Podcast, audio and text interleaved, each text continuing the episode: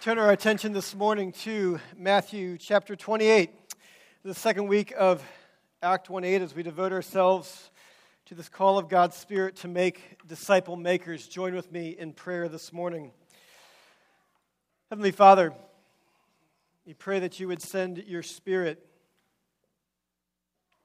to use the foolish things of this world and to use the foolishness of preaching that people might encounter you and come to know you and experience you and interact with you. So, Lord, would you take these words, words that many of us have heard so many times,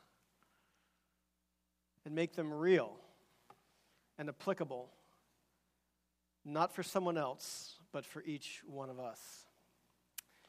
We pray all this in Jesus' name. Amen. So, if you asked a bunch of Christians, what is the church supposed to be about? I would venture to guess you'd probably get about as many answers as the times that you ask the question What is the church to be about? Well, the, well, the church is a family. The church is to be about love. The church is to help the poor, to tell other people about Jesus. The church is to be a, a safe place to raise your family. The church it's there to, to preserve the truth from moral decay. The church is to preserve the great hymns of the faith. Many different competing views about what the church is to be about. Let me ask the question differently. When you're looking for a church, what do you look for? Well, look for a church that's got good children's programs. I look for a church that, you know, they've got good music, you know, that the preaching's from the word. I um, look for a church place that, the place that we can connect. When you're looking for a church, are you looking for a church that is about the one thing that Jesus said the church should be about? And you ask this question what is the church to be about? Well, let's ask a slightly different question Who makes the decision about what the church should be about? Who is it that gets to make the call? Some senses, the church is a, it's a family business. What's the business about, you ask? Well, a church, it's not owned by its members, it's not owned by the pastor, it's not owned by the elders. It's owned by the Lord Jesus Christ, for he said, I will build my church.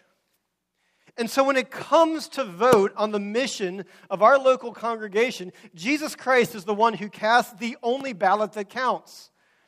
He is the owner, He is the founder, He is the builder of the church, and there is one vote that counts, and it is His vote. So then, what is the church to be about? I believe the answer is given to us in this passage here in Matthew chapter 28. Matthew, Jesus is giving these words to his disciples after the resurrection, after he has died on the cross, after he has been risen from the grave. He is momentarily about to ascend into heaven. And he gathers his disciples together and he gives them these words. And Jesus came and said to them, All authority in heaven and on earth has been given to me. Go, therefore, and make disciples of all nations, baptizing them in the name of the Father and of the Son and of the Holy Spirit, teaching them to observe all that I have commanded you. And behold, I am with you always to the end of the age. And so Jesus gives this command to his disciples. And this morning, what we're going to do is we're just going to tease this verse apart. Some of you, if you've been around the church, at any church for much time at all, this verse was probably mentioned. But we're just going to wrestle through the different portions of this and exactly what Jesus is instructing us to do here. And he gives this command to them to go and to make disciples. And he ends with an encouragement. He says, Listen, as you go forward, you are not alone. Behold, I am with you always to the end of the age. You're not alone. You know, it can be frightening to think of the command that Jesus is giving here, and you're like, I don't know what to do. I don't know how to do that. And it can be a bit frightening to go into the nations to make disciples of the nations. How does that happen? And Jesus gives us this encouragement of, I am with you always. But let's talk about what, this, what Jesus is not saying here. We read this command, Behold, I am with you always. And, and many times we might think, well, what this means is that when I go on a walk in the woods and I'm running through the woods, Jesus is with me. When I'm driving across the bridge to Solomons, there, Jesus is with me. When I'm faced with a difficult situation, yes, there too, Jesus is with me. Sorry, that's, that's not what it's about. That's not what, that's not what he's saying here. Um, yes, when you drive across the Solomons Bridge, yes, Jesus is with you, but that's, you wouldn't get that from this verse. And what Jesus is saying here in this passage is he says, Lo, I am with you always. You, the you here is plural, it's, it's to the group. It is, Jesus is saying, I am with you, the community of my people. You know, the average Christian in America thinks, you know, I can be strong without the church. I, I, don't need to be a part of a church to have a relationship with God. And what Jesus is saying is, you can't find me by yourself.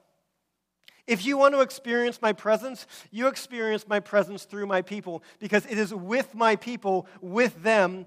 I am with them as my people are, are gathered together. The, the, way to understand what Jesus is saying here, it's a little bit like if we had a guest speaker here this morning, and the guest speaker said to you, Hey, it's really good to be with you this morning. Just want to let you know I'm going to be back here and I'm going to be with you next week. I don't think any of you would say, okay, well, I need to go home and I need to clean my house and prepare my guest room because he's coming to my house and I need to figure out what meals we're going to have together. And if someone started to say that to you, that they were doing that, you would say, wait, wait a second, that's not what he was talking about. He wasn't talking about like he's with you individually, like he's going to go to your house.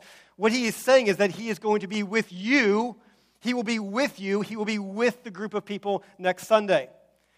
And Jesus is saying, Behold, I am with you always.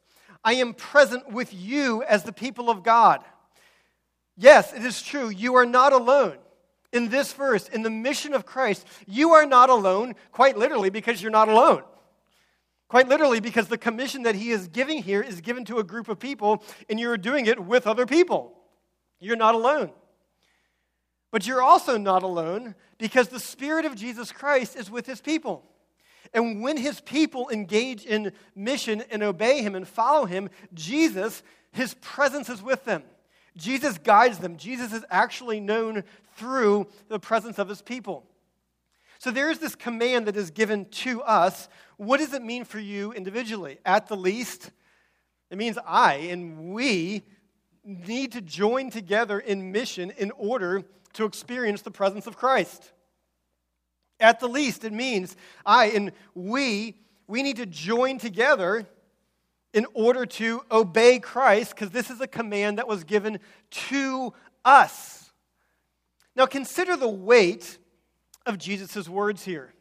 He opens up by saying to his disciples, gathering them together, and he says, All authority in heaven and on earth has been given to me all authority. This is about to be the very last thing that he says to his disciples. This, along with Acts 1 8 that we saw last week. He's about to give them their marching orders, his parting words. It is at this moment that it is after Jesus' death on the cross, his resurrection from the grave, his imminent ascension, he is about to leave because of the moment.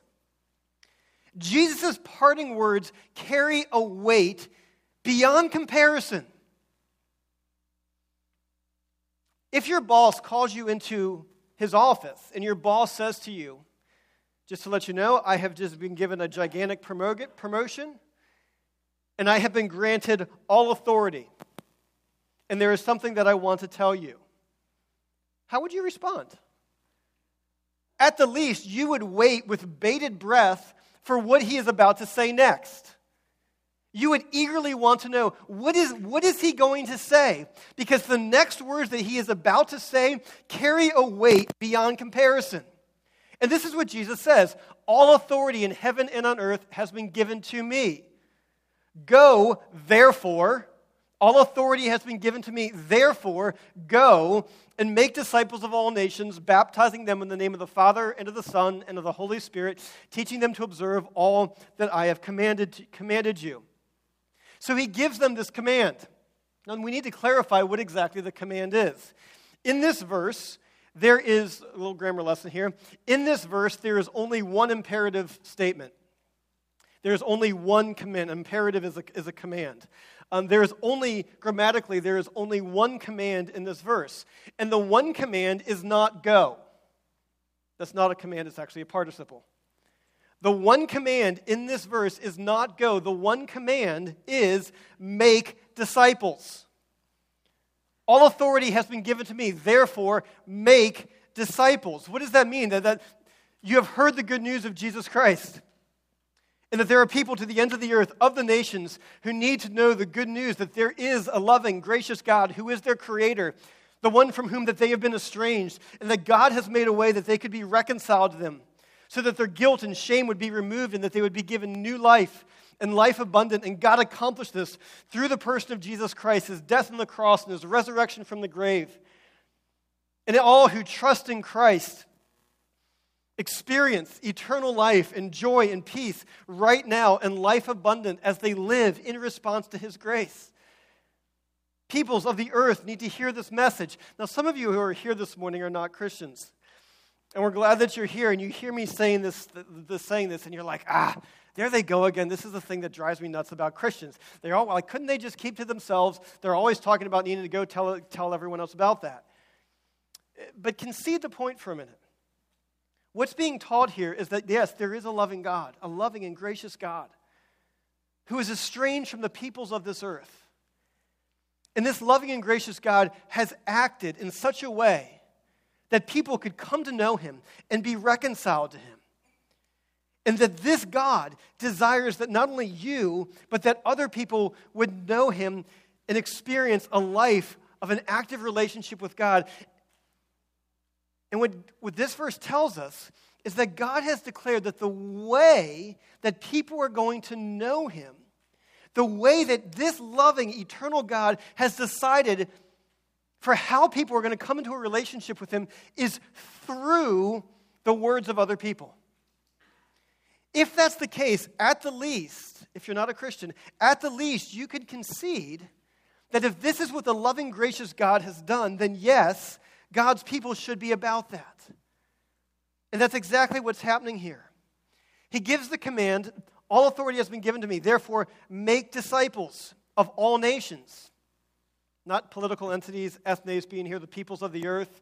It's a little bit what we saw last week in Acts 1:8. You will be my witnesses in Jerusalem, Judea, Samaria, to the ends of the earth. You will be my witnesses across the street, across the tracks, across the country, across the oceans. But that is the one command make disciples. And everything else in this verse is describing that one command. And there's three participles that describe it. It's like uh, the three participles are go, going, baptizing, and teaching. What this means is like you say to someone, Hey, I want you to walk to the store, but walk to the store chewing gum, snapping your fingers, and singing a song. Those, part, those descriptions describe how you are to do the one main command, which at that point was to walk to the store. Here he says, make disciples. How do you do that? You do that by going, baptizing, and teaching. All three of those are dependent upon the one main command, the one imperative, which is to make disciples. So here they are. Go, which is one of these, which is a participle, could be translated as as you go or as you are going. As you are going make disciples of all nations. As you move on, make disciples. It is a positive, proactive outreach to the nations and to people of other cultures. There are some of you that this verse, this short phrase, is the characterization of your life. As you go, because you don't settle and your jobs that you're in causes, causes you to continue to go and to continue to move on.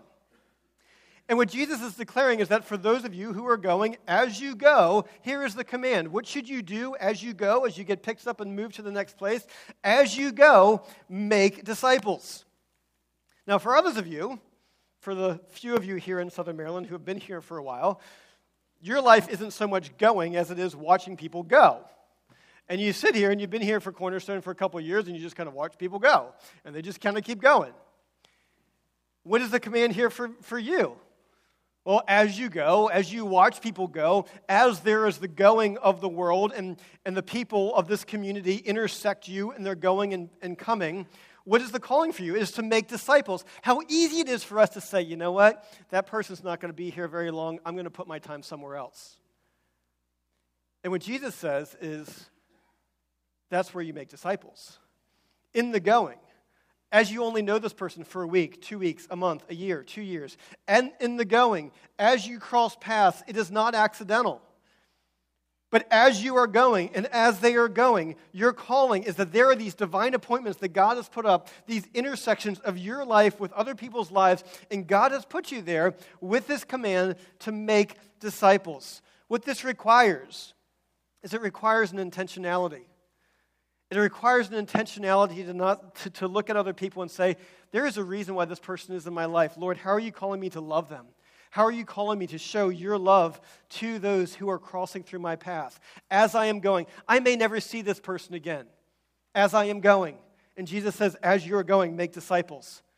Second portion of this command for how to make disciples is as you are going in the movement, in the migration, is baptizing them in the name of the Father and of the Son and the Holy Spirit.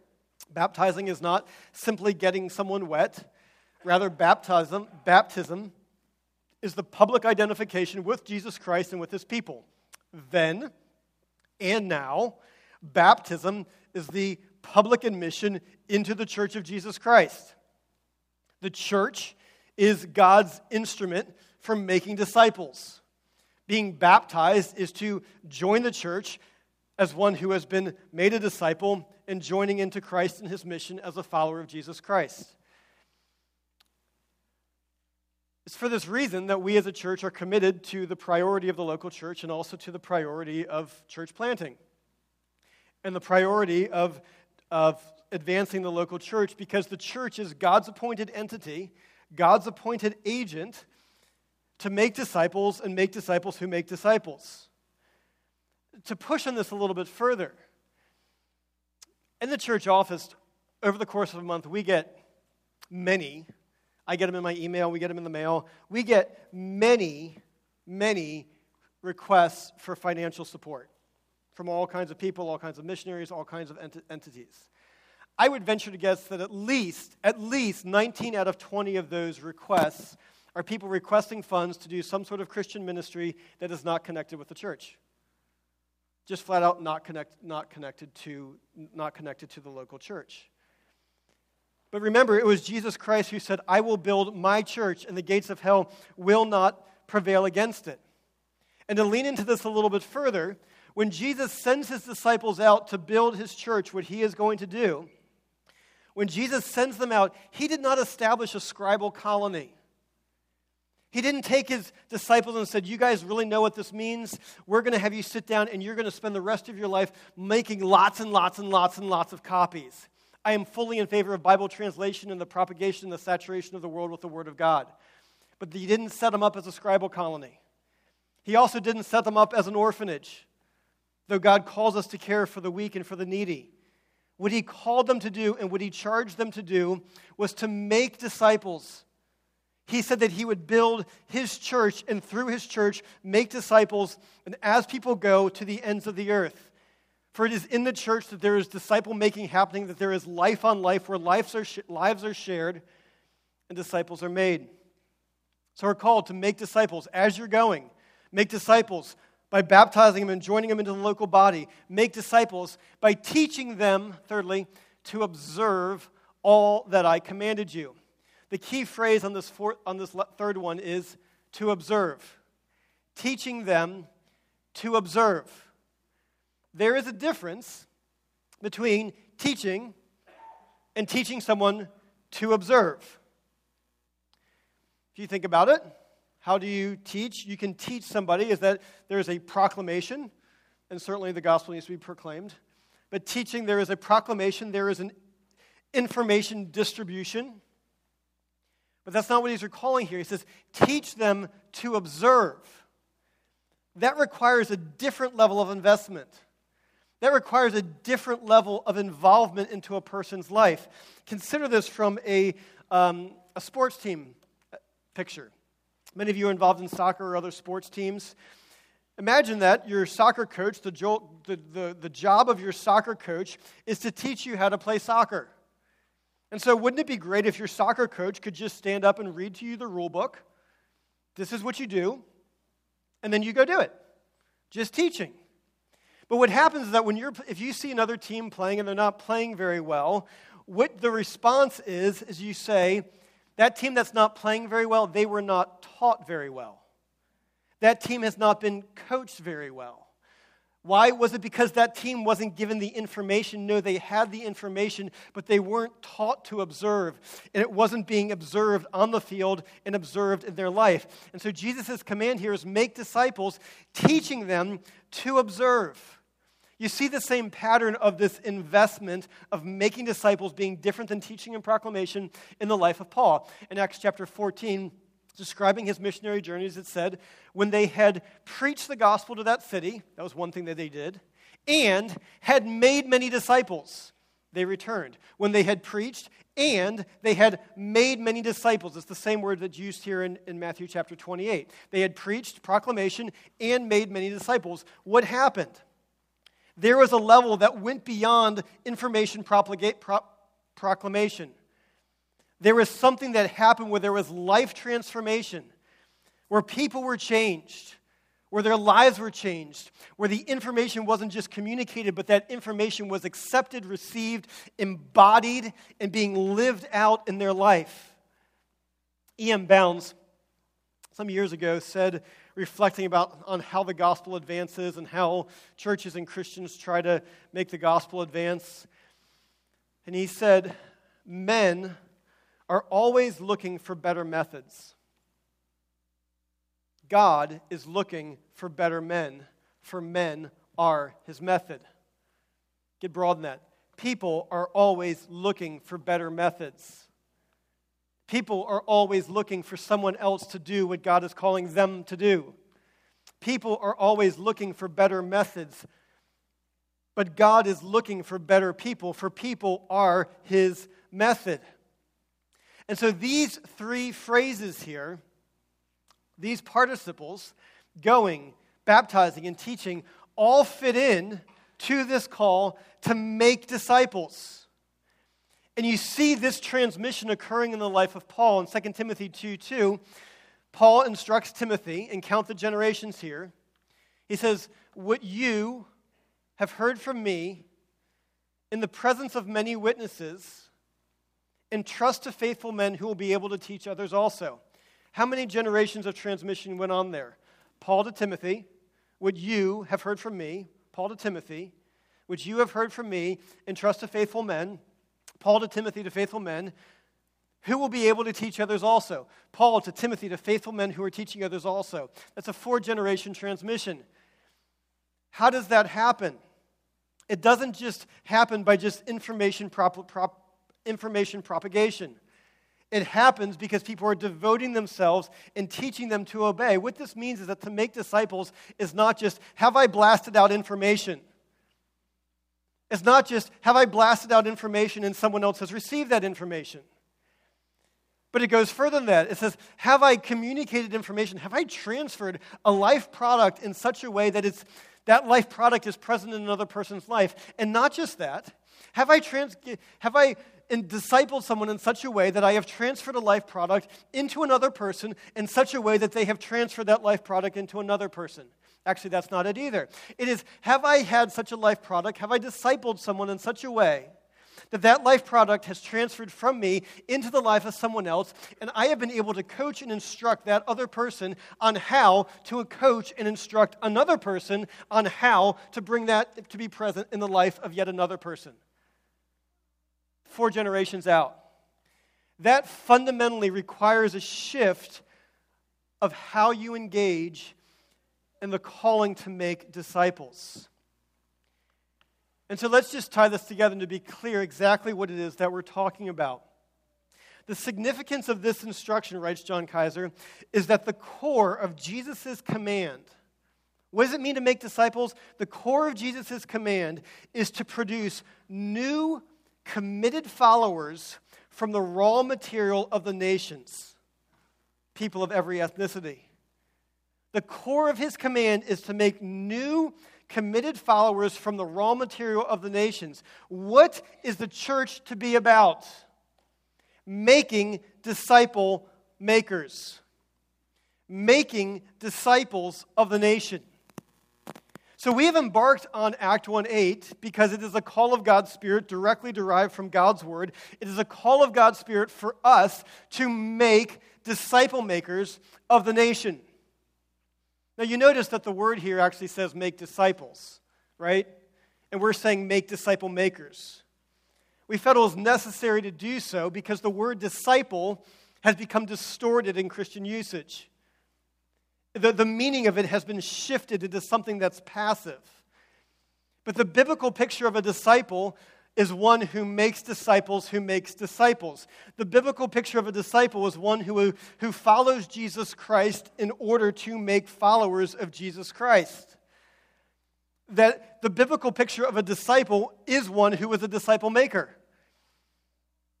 But American Christians have turned that into this passive activity. That somehow the disciple making, well, that's for other people. And Scripture says, no, if you're a follower of Christ, your calling is to make followers of Christ. I'll give you a different example. You think of the, the brave men who serve as Navy SEALs. What does it mean to be a Navy SEAL? Well, it's not about the badge that they wear, it's not about their uniform, it's not about the rigorous training that they have received, and that the fact that they got through it. It is about the mission. They receive the uniform and the badge and the training. They receive that. Why? Because they are, they are sent on a mission. And so if you have a Navy SEAL who went through the training, who's got the uniform, who's got the badge, but who refuses to go on a mission, he's not a SEAL, right? Because the SEALs are the ones who are trained in order to go onto a mission. And a disciple of Jesus Christ is one who joins into the mission of Jesus Christ. A disciple is one who makes disciples that make disciples. A call of God to make disciple makers. Give you a different picture of this. For each one of us, when you were growing up, or if you're growing up right now, there comes a moment in your life, you know, as a child, when you're, when you're young, you are a consumer, you are a complete financial consumer of your household resources. Right? You're not a contributor to it. But as you grow, there comes a point where there needs to be a shift from being a financial consumer to being independent to being a financial consumer, uh, to being a financial producer, to being a financial contributor. If in the course of your development as a teenager and into adulthood, you never actually become a financial contributor, but your entire adult life is still as a consumer, there's something went wrong in your development, right? Something, something went wrong in that process. Similarly, in your spiritual life, there comes a time when you need to shift from being a spiritual consumer to being a spiritual producer. There comes a time when you need to shift from being a spiritual consumer to being a spiritual contributor. Now, when are you ready to make that shift? Quite frankly, it's probably much sooner than you think. For someone characterized, all the Christian life is it's one beggar telling another beggar where they can find bread. It's not hard. Happens probably a whole lot sooner a whole lot sooner than you think to invest in the life of another, to witness to what Christ has done, to make disciples, and as you yourself are growing, to invest that in the lives of others. But that is the command that Jesus gives to make disciple makers. I believe it's still true that the largest church in the world is um, Yoido Full Gospel Church in South Korea. And this church, for decades, grew, grew at at least 20% a year. Every year, they grew by 20% a year. Every year. Actually, they did so for the entire second half of the 20th century.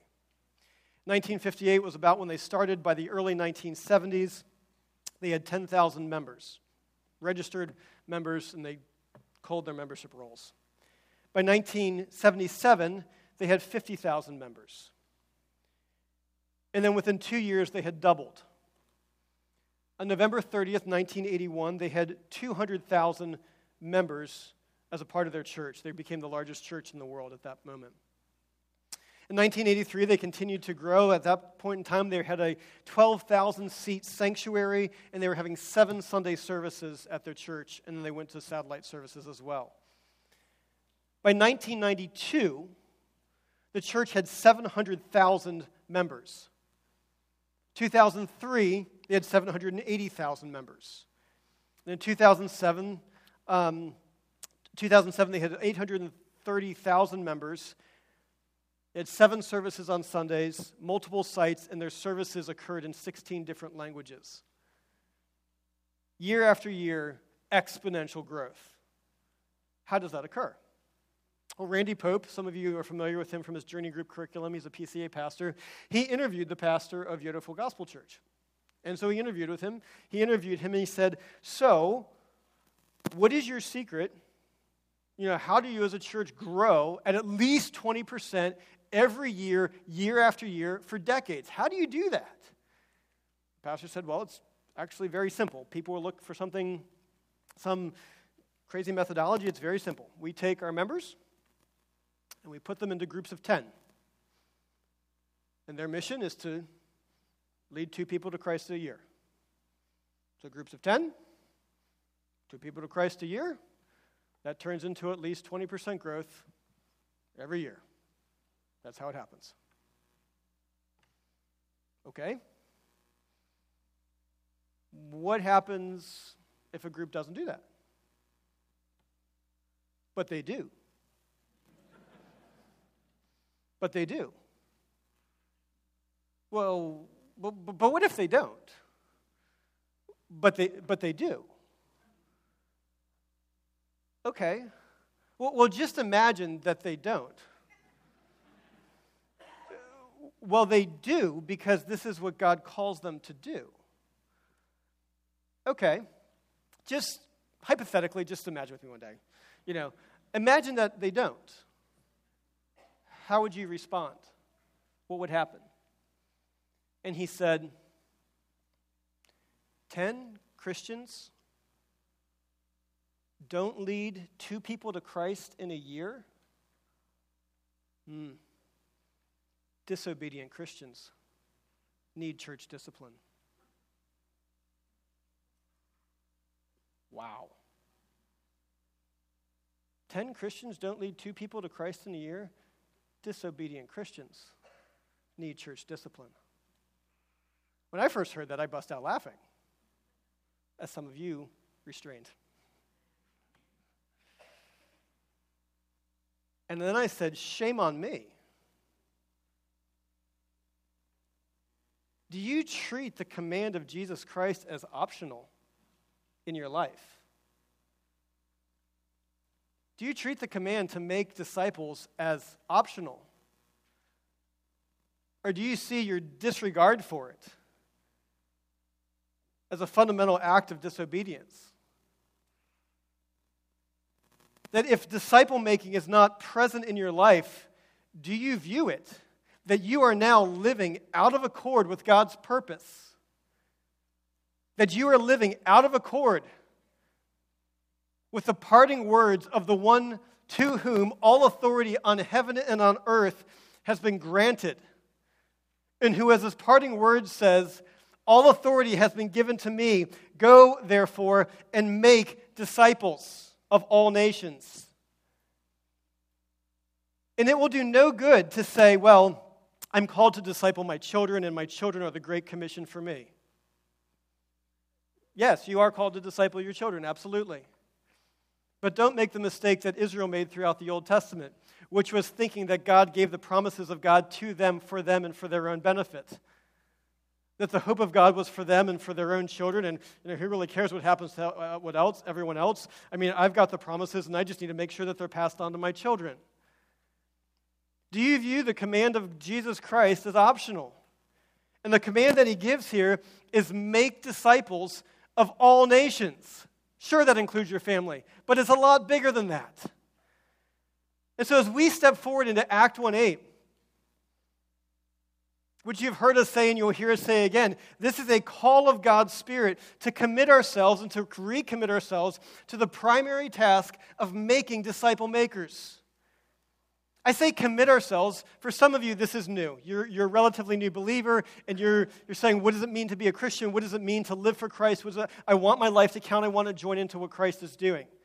And it means to join into making disciple makers, and that is exciting. But I also say commit and or recommit. I say commit because there are some of you who have been to church for a really long time. And this isn't the first sermon that you've heard on Matthew 28. This isn't the first initiative that you've seen this put up on banners and on slogans, different places. This isn't the first time that you've heard a discussion about making disciples of all nations. But as you've heard those things, you said, I really hope other people do that. You know, I really want to go to a church that's making disciples because they should be doing that. And so maybe you've been going to church for years. Maybe you've been going to church your entire life. And every time that this has come up, come up, come along, you're saying, Yeah, yeah, how about that? Okay, boy, I hope someone else does it. And so when we say Act 1 8 is the call of God's Spirit to make disciples makers, to, to commit, for you to commit to the primary task of making disciple makers. For others of you, it means a matter of recommitting to it. Because you've wanted to, you've been living for Christ, you've been serving, and life happens, things get in the way. Things get distracted, you get involved in other, other aspects. And so, this is a time for us as a church to say, Lord Jesus, the one purpose that you have for your church, the, the parting words were to make disciples. And yes, these things about loving our neighbors and caring for the poor and proclaiming Christ, all those things fit into being a disciple and being a church. But the primary command is to make disciple makers. And we are devoting this time and prayer and the energy that we are putting ourselves into this so that you, as individual members, and we as a church would commit ourselves and recommit ourselves to this primary task of making disciple makers. I think one shift that needs to occur within us is to embrace a disciple making mindset. Is to look at the things that are going on in my life and the people that pass through my life and not to say, well, that person's going to be gone in a short period of time that's not worth the time and effort. But to shift to a disciple making mindset and saying, wow, that person's going to be gone in a short period of time. I've got a whole lot of work to do in a very short period of time. I've got a unique opportunity, a unique window to make a disciple of someone before they go to the ends of the earth to shift into a disciple making mindset and the things that you're doing and the tasks that we do in our church and the ministry activities of our church, all of those things, the tasks that we do, it's not about getting the task done. All of those tasks simply serve as an opportunity for life on life engagement. Both of the people that you're working with and also the people that you are investing in and investing towards. More specifically, what does this look like? You may think through this and say, making disciples have, you know, wow, that's terrifying. And you begin to ask and begin to earnestly pray, Lord, would you help me? You have commanded us and therefore me to make disciples. Lord, would you use me to this end? I don't even know what that means. But I do think there's a question that we as Christians should regularly evaluate our life in. Which is say, when I look at my life, when I look at my spiritual journey, have I made a disciple? Have I made a disciple? As I have been going, wherever the Lord has made me go, have I made a disciple in any place that the Lord has put me? That's a question that we should be asking ourselves and beseeching the Lord to help us and to work through us to make true. I think there's, when you look at the biblical picture of what is it to, to make disciples, the different dynamics of that, for each one of us, I think there needs to be three key relationships. You need to have a relationship where someone is investing in you, relationships that you are co laboring with, and people that you yourself are investing in. I think you see this in the life of the Apostle Paul when, through the book of Acts, after Paul comes to faith in Christ, the, the narrative of Acts says Barnabas and Paul, Barnabas and Paul, Barnabas and Paul, Barnabas and Paul. Barnabas was certainly, certainly the lead, and God was using Barnabas to raise somebody up who would be far more gifted and far more effective. And about midway through the book of Acts, ever going Barnabas and Paul, Barnabas and Paul, Barnabas and Paul, it shifts to Paul and Barnabas. And the rest of the book of Acts, it says Paul and Barnabas, Paul and Barnabas. And then there's another shift that occurs where it starts to say Paul and Timothy and Barnabas and, si- and John Mark. Paul and Silas and Bar- Barnabas and John Mark. Is that there is, an, there is this pattern of discipleship where someone should be investing in you, Barnabas to Paul, co laborers in ministry, which became Paul and Barnabas, and then investing in the lives of other people, Paul to Timothy, Barnabas to John Mark, Paul to, to Silas, and all the other people that Paul brought with him and what he was doing. And certainly we acknowledge that there's different gifts, and this looks differently in different people's lives. And there is encouragement as we opened up with that you are not alone, and that this is a command that God has given to us. And because He has given it to us, yes, it means He has given it to you. And what we pray for as a church and as a church leadership is that God would use our church to move people from unbelief to belief, from belief to maturity, from maturity to ministry multiplication. It's what we call becoming a mature and equipped disciple of Jesus Christ a mature follower of Christ, one who knows what they believe, why they believe it, and is consistently being lived out in their life. An equipped follower of Christ, one who has the tools of a disciple and knows how to use those tools in order to make disciple makers. On the back of the sermon note guide and discussion guide, is this on the back page of it is this listing this is the, the portrait that we use as a church of what is it what is a disciple what does a disciple of Jesus Christ look like? We use this. This guides our Sunday school classes. This guides the different ministries that we're engaged in. This is also available as a tool for you to look at and evaluate yourself point by point and to say, is this true of me? Is this, is this evidence in my life? Is there fruit of this point in my life? And if there's not, that's an area where we as a church come alongside you to equip you and to build you up and to disciple you so that you can make disciple makers and so that you would be sent out from here, being more equipped. So that as people come through southern Maryland, as the goings of people move through our area and, and move out across our country, that people would come in here at varying places in their spiritual journey, but they would leave here as disciple makers. That maybe they come here and this is the first time they ever teach a Sunday school class, but they leave here more effective and ready to teach someone else how to, be a, to, to, to teach Sunday school class. It means that you shift a focus where you're focusing on people and investing your life on pe- lives on people. Let's tie these things together. What is the church about? More importantly, who gets to decide what the church is about? And the one vote that counts is, the, is from the one person who said, I will build my church and the gates of hell will not prevail against it. And what he has said the church is to be about is to make disciples of the nations. That was what he did in his own life. It was his method. He made disciples and he sent them out to make disciples. It's what he did. It was his plan. It is his plan to reach the nations so that they would know the Lord and come to be reconciled with God. It's what Jesus did. He had no other plan, and it's what he commands us to do. So we are devoting our time to get a time as a church in Act 1 8 so that we would act in response to God's grace that we individually and collectively would commit or recommit ourselves to the call of God's Spirit to make disciple makers. Let's pray together. Father, would you work in us to make disciple makers? Father, would you convict us? Father, for the many of us who have heard a similar message to this for many years of their life and are so glad that it applies to somebody else, who have heard a message like this and say, Well, that's not my gifting. And Lord, as we read scriptures, as we read the scripture, it doesn't say it's a command for certain people with certain gifts but it's a command that you have given that your disciples would be those who make disciples who make disciples. Lord, for some of us, that's a terrifying idea. But Lord, we thank you that the hope and power of doing so is not through us and not through ourselves, but it is through your Spirit who has decided that you will use people to reach people in a supernatural way that they encounter you. So, Father, though it may terrify us, we ask, Lord, that you would use us to make disciples so that others would encounter you and be reconciled you, reconciled to you, to the ends of the earth. In Jesus' name we pray. Amen.